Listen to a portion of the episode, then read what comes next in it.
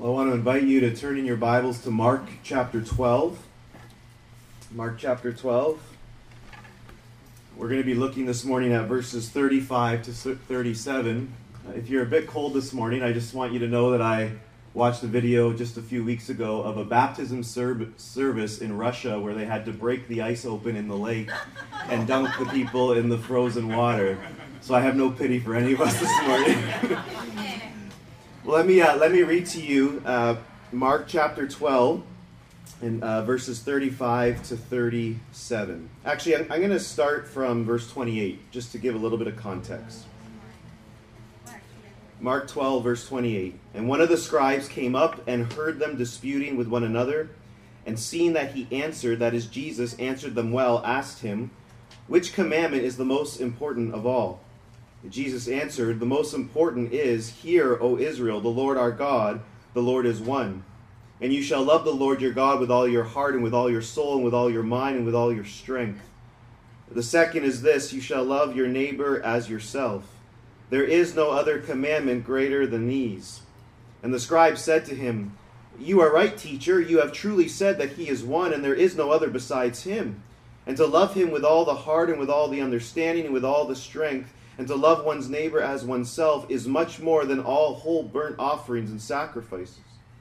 And when Jesus saw that he answered wisely, he said to him, You are not far from the kingdom of God.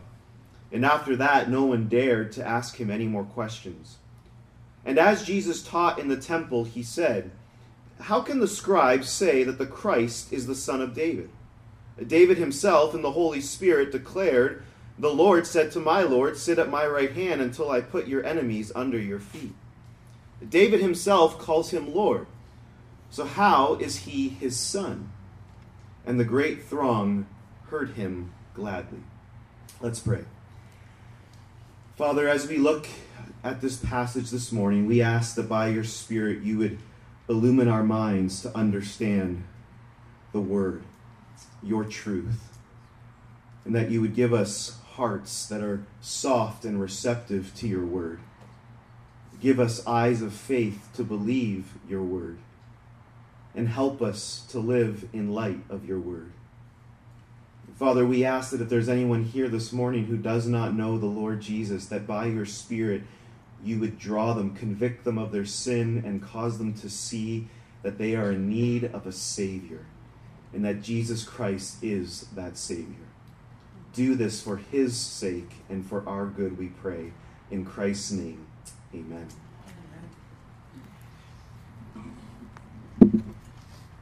Who is Jesus?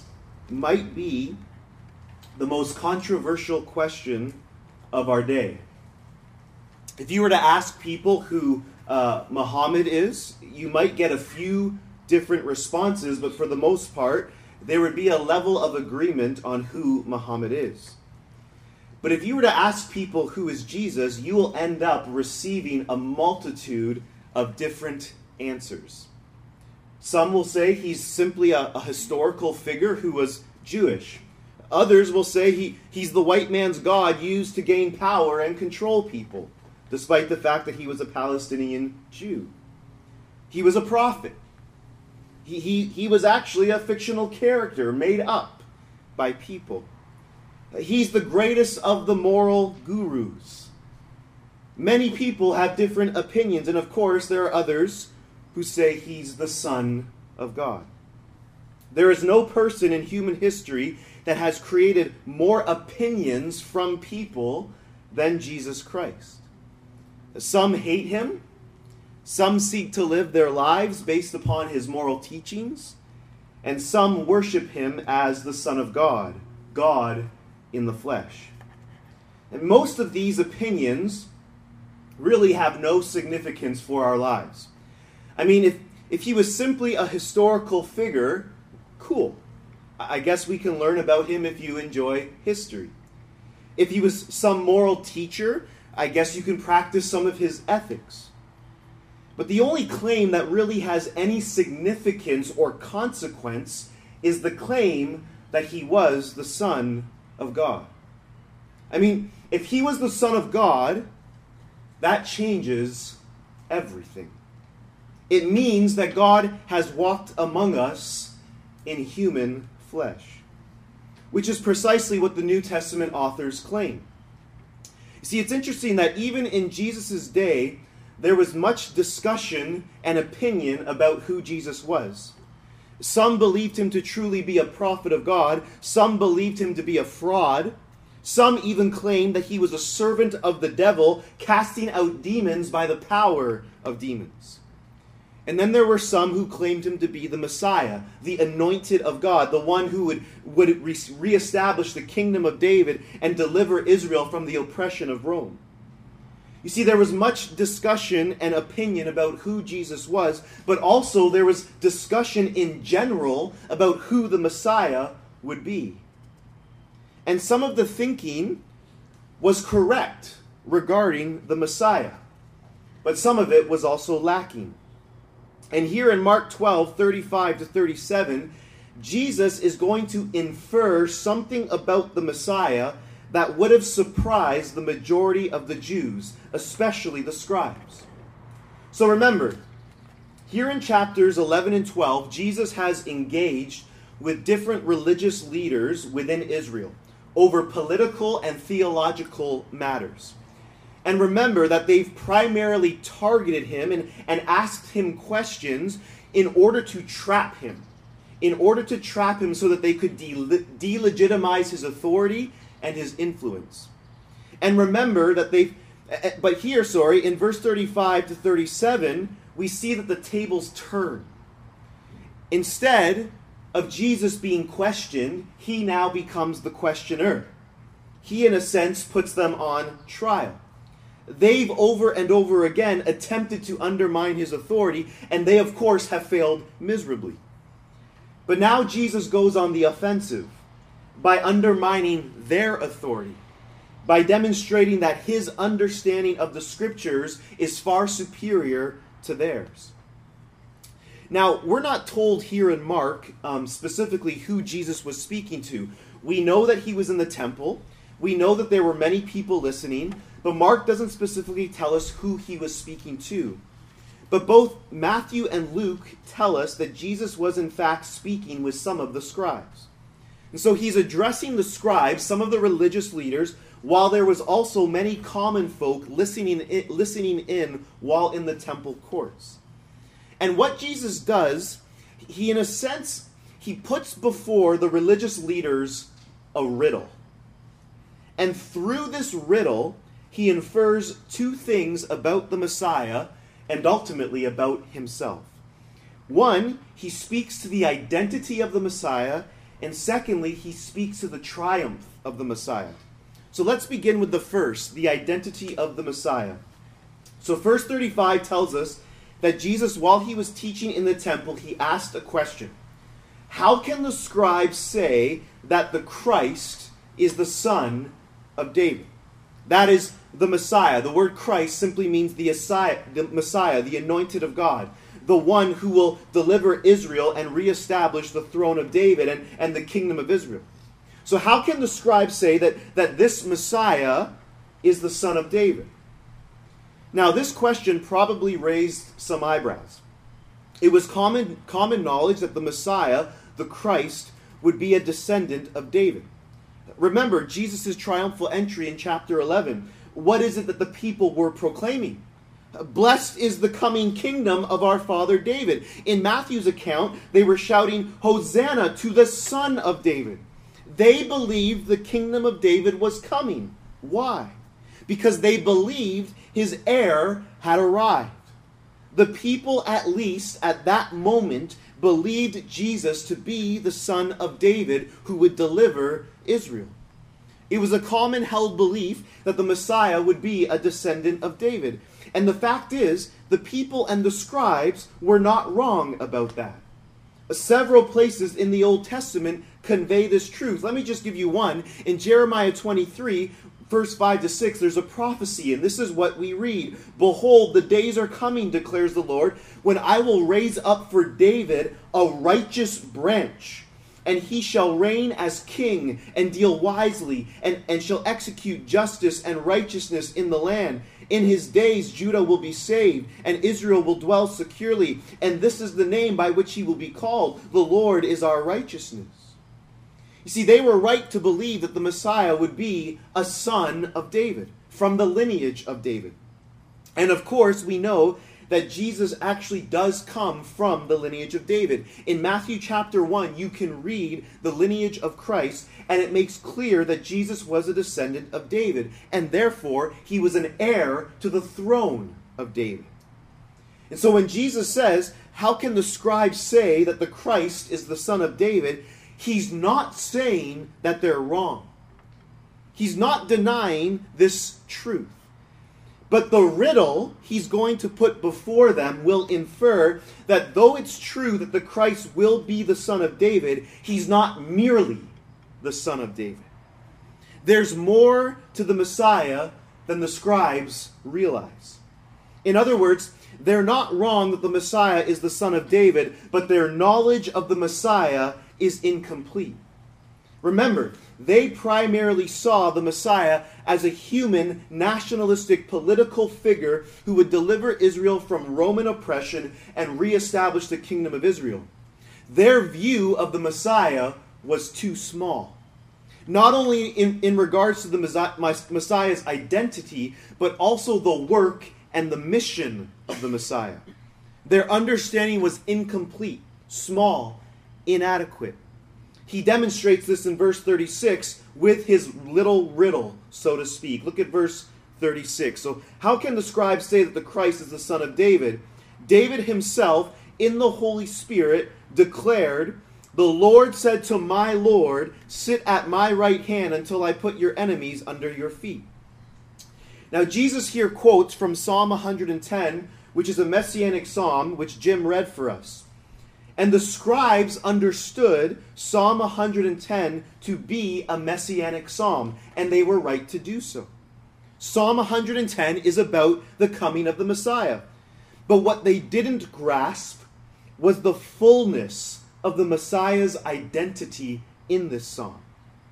Now, notice, he says, Jesus says, David was in the Spirit when he declared Psalm 110.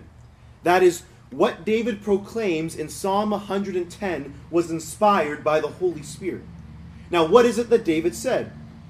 Well, David articulates a divine conversation. He articulates a divine conversation that he was given access to by the Spirit of God. He's prophetically declaring a conversation, hear this, that God had with God. Okay? He's declaring a conversation that God had with God. That sounds weird. Okay? He's prophetically declaring a conversation that the Lord, that is Yahweh, the covenant name of God, had with David's Lord, Adonai. He's articulating a conversation between Yahweh God and the Messiah. In the Hebrew, it's Yahweh said to my Adonai. Both these names, Yahweh and Adonai, were names of the one true God. In other words, God said to my God. Now that's a little confusing. Unless, of course, you have a proper understanding of the doctrine of the Trinity one God in three persons. So David says, The Lord Yahweh said to my Lord. Now, what is it that David says the Lord said to his Lord, Sit at my right hand until I put your enemies under your feet. Now, we're going to come back to the theological significance of that statement, what the Lord said to David's Lord. But here's what we need to see what is it that David calls the Messiah? My Lord. My Lord. That's how Jesus interprets it according to verse 37. David himself calls him Lord, so how is he his son? So here's the theological controversy. Here's the dilemma or the riddle that Jesus puts before the scribes. How can the Messiah be David's son if David calls him my Lord, that is, my God? Or how can the Messiah be David's God if he is David's son? Moreover, how can God say to God? Or the Lord say to my Lord? It seems as though there are two divine figures. But would this not undermine the idea that the Lord is one, which Jesus articulated in Mark 12 29? Do you see the theological dilemma that Jesus has put before them? Do you see the riddle? It would seem that there is a scriptural theological contradiction. The Messiah can't be David's Lord and at the same time be David's son. That just doesn't make any sense. There's just no explanation for that. Well, if the Messiah is merely human, then there is no explanation. But if he's more than human, then the riddle may be solved. Now, Jesus never actually gives them a solution to the question. But within Jesus' question and the quoting of Psalm 10, Psalm 110, Jesus is inferring something about the Messiah. He's implying that the Messiah is both human and divine. In his humanity, the Messiah is the son of David, a true descendant of David. In his divinity, the Messiah is David's Lord. In his divinity, he is David's God. See, we know that Jesus doesn't directly say it, but he's, of course, implying this about himself that he is a son of David, but he is also David's Lord, based upon the reality that he is divine. You see, the solution to the riddle, the only way the riddle can be solved, is if Jesus is understood as the Son of God incarnate, who is humanly born of the lineage of David. The riddle that Jesus puts forth is the mystery of the incarnation. Listen to how Weinandy puts it. The Messiah is the human son of David, and he is also David's Lord because he is the Father's divine son. And so, as the Father's son, both he and the Father equally share the same divine title that is Lord. This is the doctrine of the mystery of the incarnation. Jesus is the divine Son of God. He is the second person of the one triune God, Father, Son, and Holy Spirit. One God in three persons. And as the divine Son of God, he shares the same essence as the Father and the Holy Spirit. And Jesus, as the Son of God, entered into human history by becoming fully human while remaining fully divine. In his humanity, he is a descendant of David. In his divinity, he is David's God. In his humanity, he is the son of Mary. In his divinity, he is Mary's God. This is what Christianity has proclaimed from the beginning. This is what we proclaimed earlier in our service in the Nicene Creed. We believe in one Lord, Jesus Christ, the only Son of God, eternally begotten of the Father God from God, light from light, true God from true God, begotten, not made, of one being with the Father. Through him all things were made. For us and for our salvation, he came down from heaven. By the power of the Holy Spirit, he became incarnate from the Virgin Mary and was made man. In his humanity, the Son of David. In his divinity, David's God.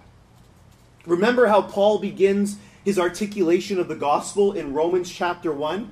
This is what Paul says Paul, a servant of Christ Jesus, called to be an apostle, set apart for the gospel of God, which he promised beforehand through his prophets in the Holy Scriptures. And then he says this concerning his son. Whose son? God's son the gospel of God concerning God's Son. But then Paul says this who was descended from David according to the flesh, and was declared to be the Son of God in power according to the Spirit of holiness by his resurrection from the dead, Jesus Christ our Lord. The gospel of God is about the Son of God but also the one who descended from David according to the flesh. This is why, for example, in the Gospels, Jesus says certain things that imply his divinity. For example, in John 8 58, the Jews are in a discussion with Jesus and they're claiming Abraham as their father. And Jesus responds to them with saying, Before Abraham was, I am. Before Abraham ever existed, I am. And that word I am is the same word that God uses to identify himself with Moses in Exodus. I am that I am. That's my name.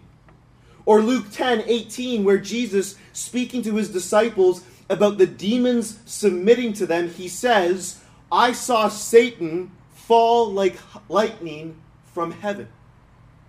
What? Jesus saw Satan fall like lightning from heaven. How? Because he was there when it happened. You see, there are things Jesus does and says in the Gospels that if he were merely human, it would, if he were merely a human Messiah, it would be immoral for him to do such things or make such demands. He claims to have the authority to forgive the sins of others. Even the Pharisees know that's reserved for God alone. Think about it. Think about someone who has wronged you greatly. Now imagine being in a room with that person and with Jesus and a bunch of other people, and Jesus walks up to that man and says, Your sins are forgiven. The man who wronged you. You would think, Who does this guy think he is? He, I haven't forgiven him. And Jesus looks at you and goes, I don't need you to forgive him. I'm God. I have the authority to forgive any man or any woman of their sins. He demands also absolute devotion and allegiance from his followers. Matthew 10 37, whoever loves father or mother more than me is not worthy of me, and whoever loves son or daughter more than me is not worthy of me. You and I know that any mere human ruler that demands a greater devotion to his rule, a greater love over one's own family, is immoral. We call people like that dictators. Which means if Jesus is at best a human king or even a prophet, he is wicked for demanding such devotion. There is only one who can demand a greater devotion than family, and that's God alone. You see, Jesus, through his question and reference to Psalm 110, he is claiming to be the Messiah who is both son of David and Lord of David. So that's the identity of the Messiah. And now we come to the second truth that Jesus infers, which is the triumph of the Messiah. Jesus, in quoting Psalm 110, includes not just the fact that David calls him Lord, he also describes the triumph of the Messiah. You see this in the phrase, sit at my right hand until I put your enemies under your feet. Now I want you to notice who's speaking to who, right? God is speaking to the divine Messiah. The eternal Father is speaking to his eternal Son, and he declares, Sit at my right hand until I put your enemies under your feet. That is, sit right at, at my right hand beside my throne. Now, what is this referring to? Well, I think it's referring to two things, but they're inseparable.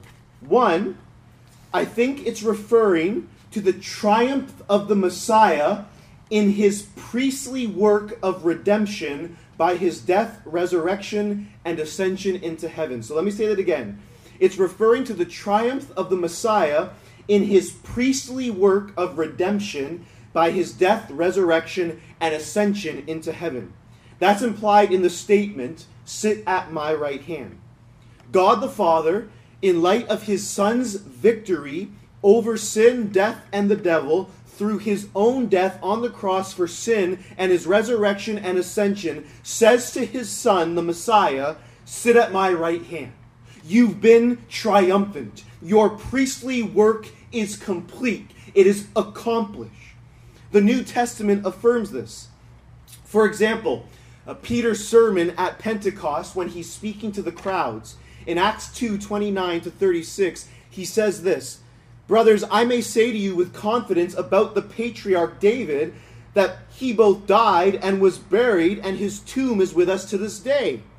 Being therefore a prophet, and knowing that God had sworn with an oath to him that he would set one of his descendants on his throne, he foresaw and spoke about the resurrection of the Christ, that he was not abandoned to Hades, nor did his flesh see corruption. That's from Psalm 16. This Jesus God raised up, and of that we are all witnesses. Being, hear this, being therefore exalted at the right hand of God. So Jesus Christ died and rose from the dead, and Peter now concludes that therefore he has been exalted at the right hand of God, having received from the Father the promise of the Holy Spirit. He has poured out this that you yourselves are seeing and hearing. For David did not ascend into the heavens. But he himself says, and now he quotes Psalm 110 The Lord said to my Lord, Sit at my right hand until I make your enemies your footstool. Let all the house of Israel therefore know for certain that God has made him, that is Christ, or Jesus, both Lord and Christ, this Jesus whom you crucified. So, do you see what Peter's doing here? Peter interprets this passage from Psalm 110 as referring to the ascension of Jesus, and God has declared that Jesus is both Lord and Christ because he died and rose from the dead. That's his priestly work. Hebrews 1 1 to 4 alludes to the same reality. Long ago, at many times and in many ways, God spoke to our fathers by the prophets. But in these last days, he has spoken to us by his Son, whom he appointed the heir of all things, through whom also he created the world. He is the radiance of the glory of God and the exact imprint of his nature, and he upholds the universe by the word of his power.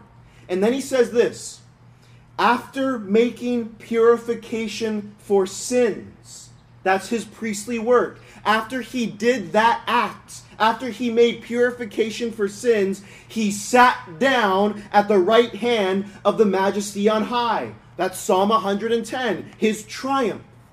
Having become as much superior to angels as the name he has inherited is more excellent than theirs.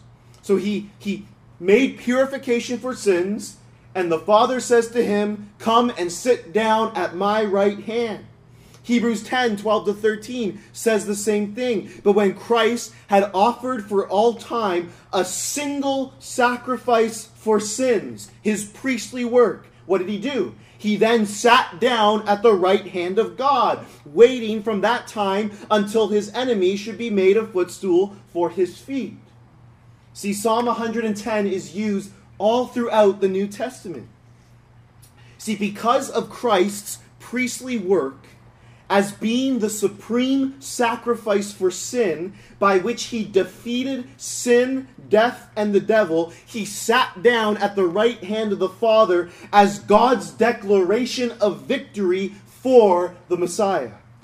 This was the triumph of Jesus Christ. But this statement is not only referring to the triumph of the Messiah in his redemptive priestly work, it's also a reference to the ultimate triumph of the Messiah as the king who prevails over his enemies with his divine holy judgment. That's what's implied when God says to his son, Until I put your enemies under your feet.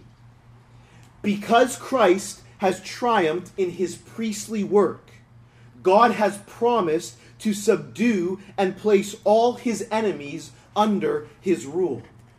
And this we ultimately see fulfilled in the return of the Messiah, not as a priest to make sacrifice for sins, but as a king to deliver all his citizens and to destroy all his enemies.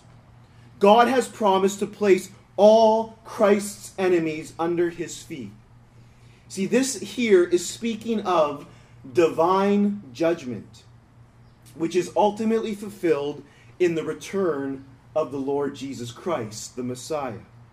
And here's the, th- here's the thing Psalm 110 alludes to both the triumph of the Messiah in his priestly work and the triumph of the Messiah in destroying his enemies as the king of all.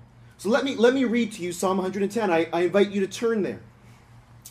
Psalm 110, which which uh, Jim read for us, it begins with verse 1, right, right, which which Jesus quotes. The Lord says to my Lord, Sit at my right hand until I make your enemies your footstool. The Lord send, sends forth from Zion your mighty scepter, rule in the midst of your enemies.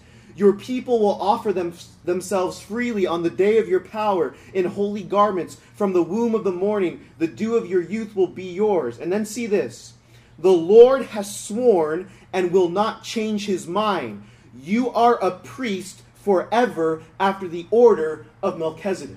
So Psalm 110 is already speaking to the priestly work of the Messiah. He is a priest forever after the order of Melchizedek. Now, we're not going to get into Melchizedek this morning. That's another sermon in eternity when I get answers from God about who Melchizedek is. But he is a priest forever after the order of Melchizedek. Then he says this. So that's his priestly work. Then he says this The Lord is at your right hand he will shatter kings on the day of his wrath. He will execute judgment among the nations, filling them with corpses. He will shatter chiefs over the wide earth. You see it?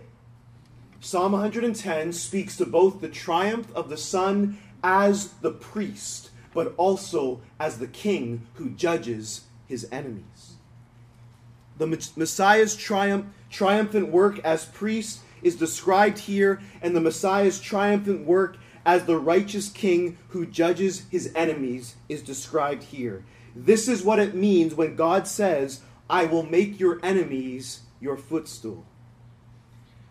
So, Jesus, by bringing up Psalm 110, is inferring to the scribes that the Messiah is not only the son of David, but he is also the divine Lord of David.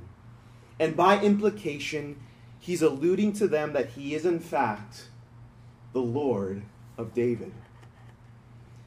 But he's also subtly giving them a warning. They know how Psalm 110 is messianic. And they know that the Messiah will one day destroy his enemies, as Psalm 110 explains. And Jesus is saying, if you reject me, you'll be making yourself an enemy of the Messiah. Danger awaits. You see, if what Jesus is saying about himself, if it is true, that he's not only a descendant of David, but the Lord and God of David, and that he has triumphed over sin and death by sacrificing himself on the cross, where he died for sin in the place of sinners, and that he rose from the dead and ascended into heaven as the triumphant one, and is currently sitting at his Father's right hand, where he will return as king over all, and all his enemies will be placed under his feet. If all that is true, which I believe it is, there are some Im- major implications for every single one of us. There are eternal consequences for how we respond to such realities. You see, if you're not a follower of Jesus, you need to know that there's no middle ground when it comes to Jesus. Jesus doesn't allow for you to accept him as a moral teacher or prophet. His claims demand you to decide whether he is Lord or whether he is an immoral monster. C.S. Lewis, who was once an atheist and became a follower of Jesus, reflecting on this reality, said this I am trying here to prevent anyone saying the really foolish thing that people often say about him, that is Jesus. I'm ready to accept him, accept Jesus as a great moral teacher, but I don't accept his claim to be God. That is the one thing we must not say. A man who was merely a man and said the sort of things Jesus said would not be a great moral teacher. He would either be a lunatic on the level with the man who says he is a poached egg, or else he would be the devil of hell. You must make your choice. Either this man was and is the Son of God, or else a madman or something worse. You can shut him up for a fool, you can spit at him and kill him as a demon, or you can fall at his feet and call him Lord and God. But let us not come with any patronizing nonsense about his being a great human teacher. He has not left that open to us. He did not intend to. You either fall down at his feet and call him Lord and God, or you believe him to be a wicked, immoral deceiver. He didn't leave any of us room for us to land somewhere in the middle. But understand, there are eternal consequences depending on how you respond to him. You rejecting him as Lord means that in the end, you will be one of his enemies that will be placed under his feet. There's no way to water this down or to soften it or shy away from it. This is not a popular teaching today, even by many professing Christians. But the scriptures make clear that those who reject Christ as Lord will in the end be placed under his feet in judgment. Because you have defied, rejected, rebelled, and sinned against the Lord of all creation, the one who created you, the one who sustains your very life right now. But that doesn't have to be your end. If only you might humble yourself before the king. You see, one day Jesus will come as king to wage war against his enemies. But he already came as priest to die for the sins of everyone who will but repent and believe upon him. That is, surrender to his lordship. In his death, he conquered sin and death, so that in him you might find the forgiveness of sins and everlasting life. He died so that you may be called his friend and not his foe. He is the Lord of all, and he right now sits at the right hand of God, but he's coming again. Will you be ready? Listen, there are a lot of things to be afraid of in life. People right now are afraid of government overreach. But I can promise you, the most terrifying thing that you could ever experience is to stand before the Lord of the universe and not be on his side. You want to be on the right side of history by being on the side of the Lord of history. I also want to speak to those of us who are followers of Jesus, who have experienced salvation in Jesus. Remember this. Believe this. Hold fast to this. The enemies of Christ, and by extension, the enemies of his people, in the end, do not win. Though in our lifetime the enemies of Christ may seem to be taking ground, in the end, remember, they do not win.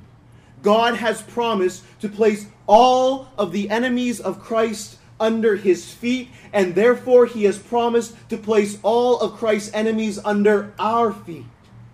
Therefore, do not fear the advancement of the enemies of Christ. If they advance, it's only temporarily.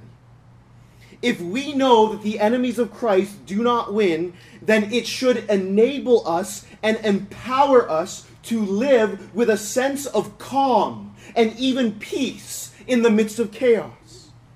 The story ends with Christ triumphant over his enemies and his people triumphant over his enemies. And so, as our society continues to morally decline and continues to grow in its hostility to our Christian faith, remember this Christ will prevail.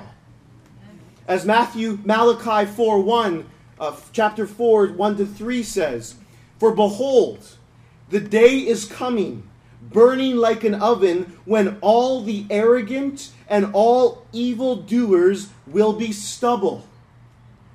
The day that is coming shall set them ablaze, says the Lord of hosts, so that it will leave them neither root nor branch.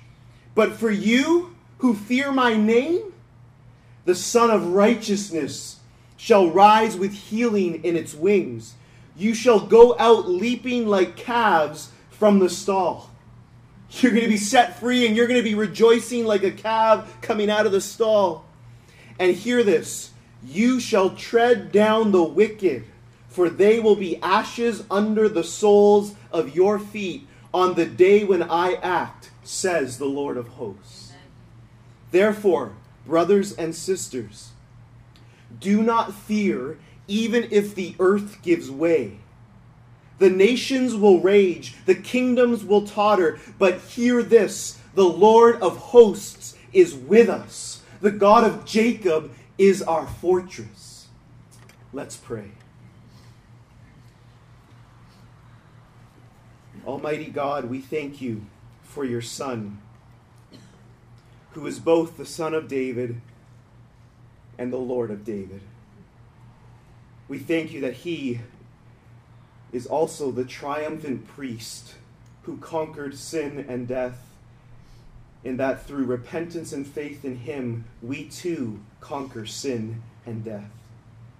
And we give you thanks that he is also the triumphant king, that one day you will place all his enemies under his feet, and that you will vindicate your people, and that you will one day establish righteousness upon the earth, peace and truth. We look forward to that day. And Lord, I pray that if there's anyone here this morning who is not ready for that day, that they would bow their knee to the Lord Jesus, who died so that they might have everlasting life. Do this, Lord, for your glory. We pray this in Jesus' name. Amen.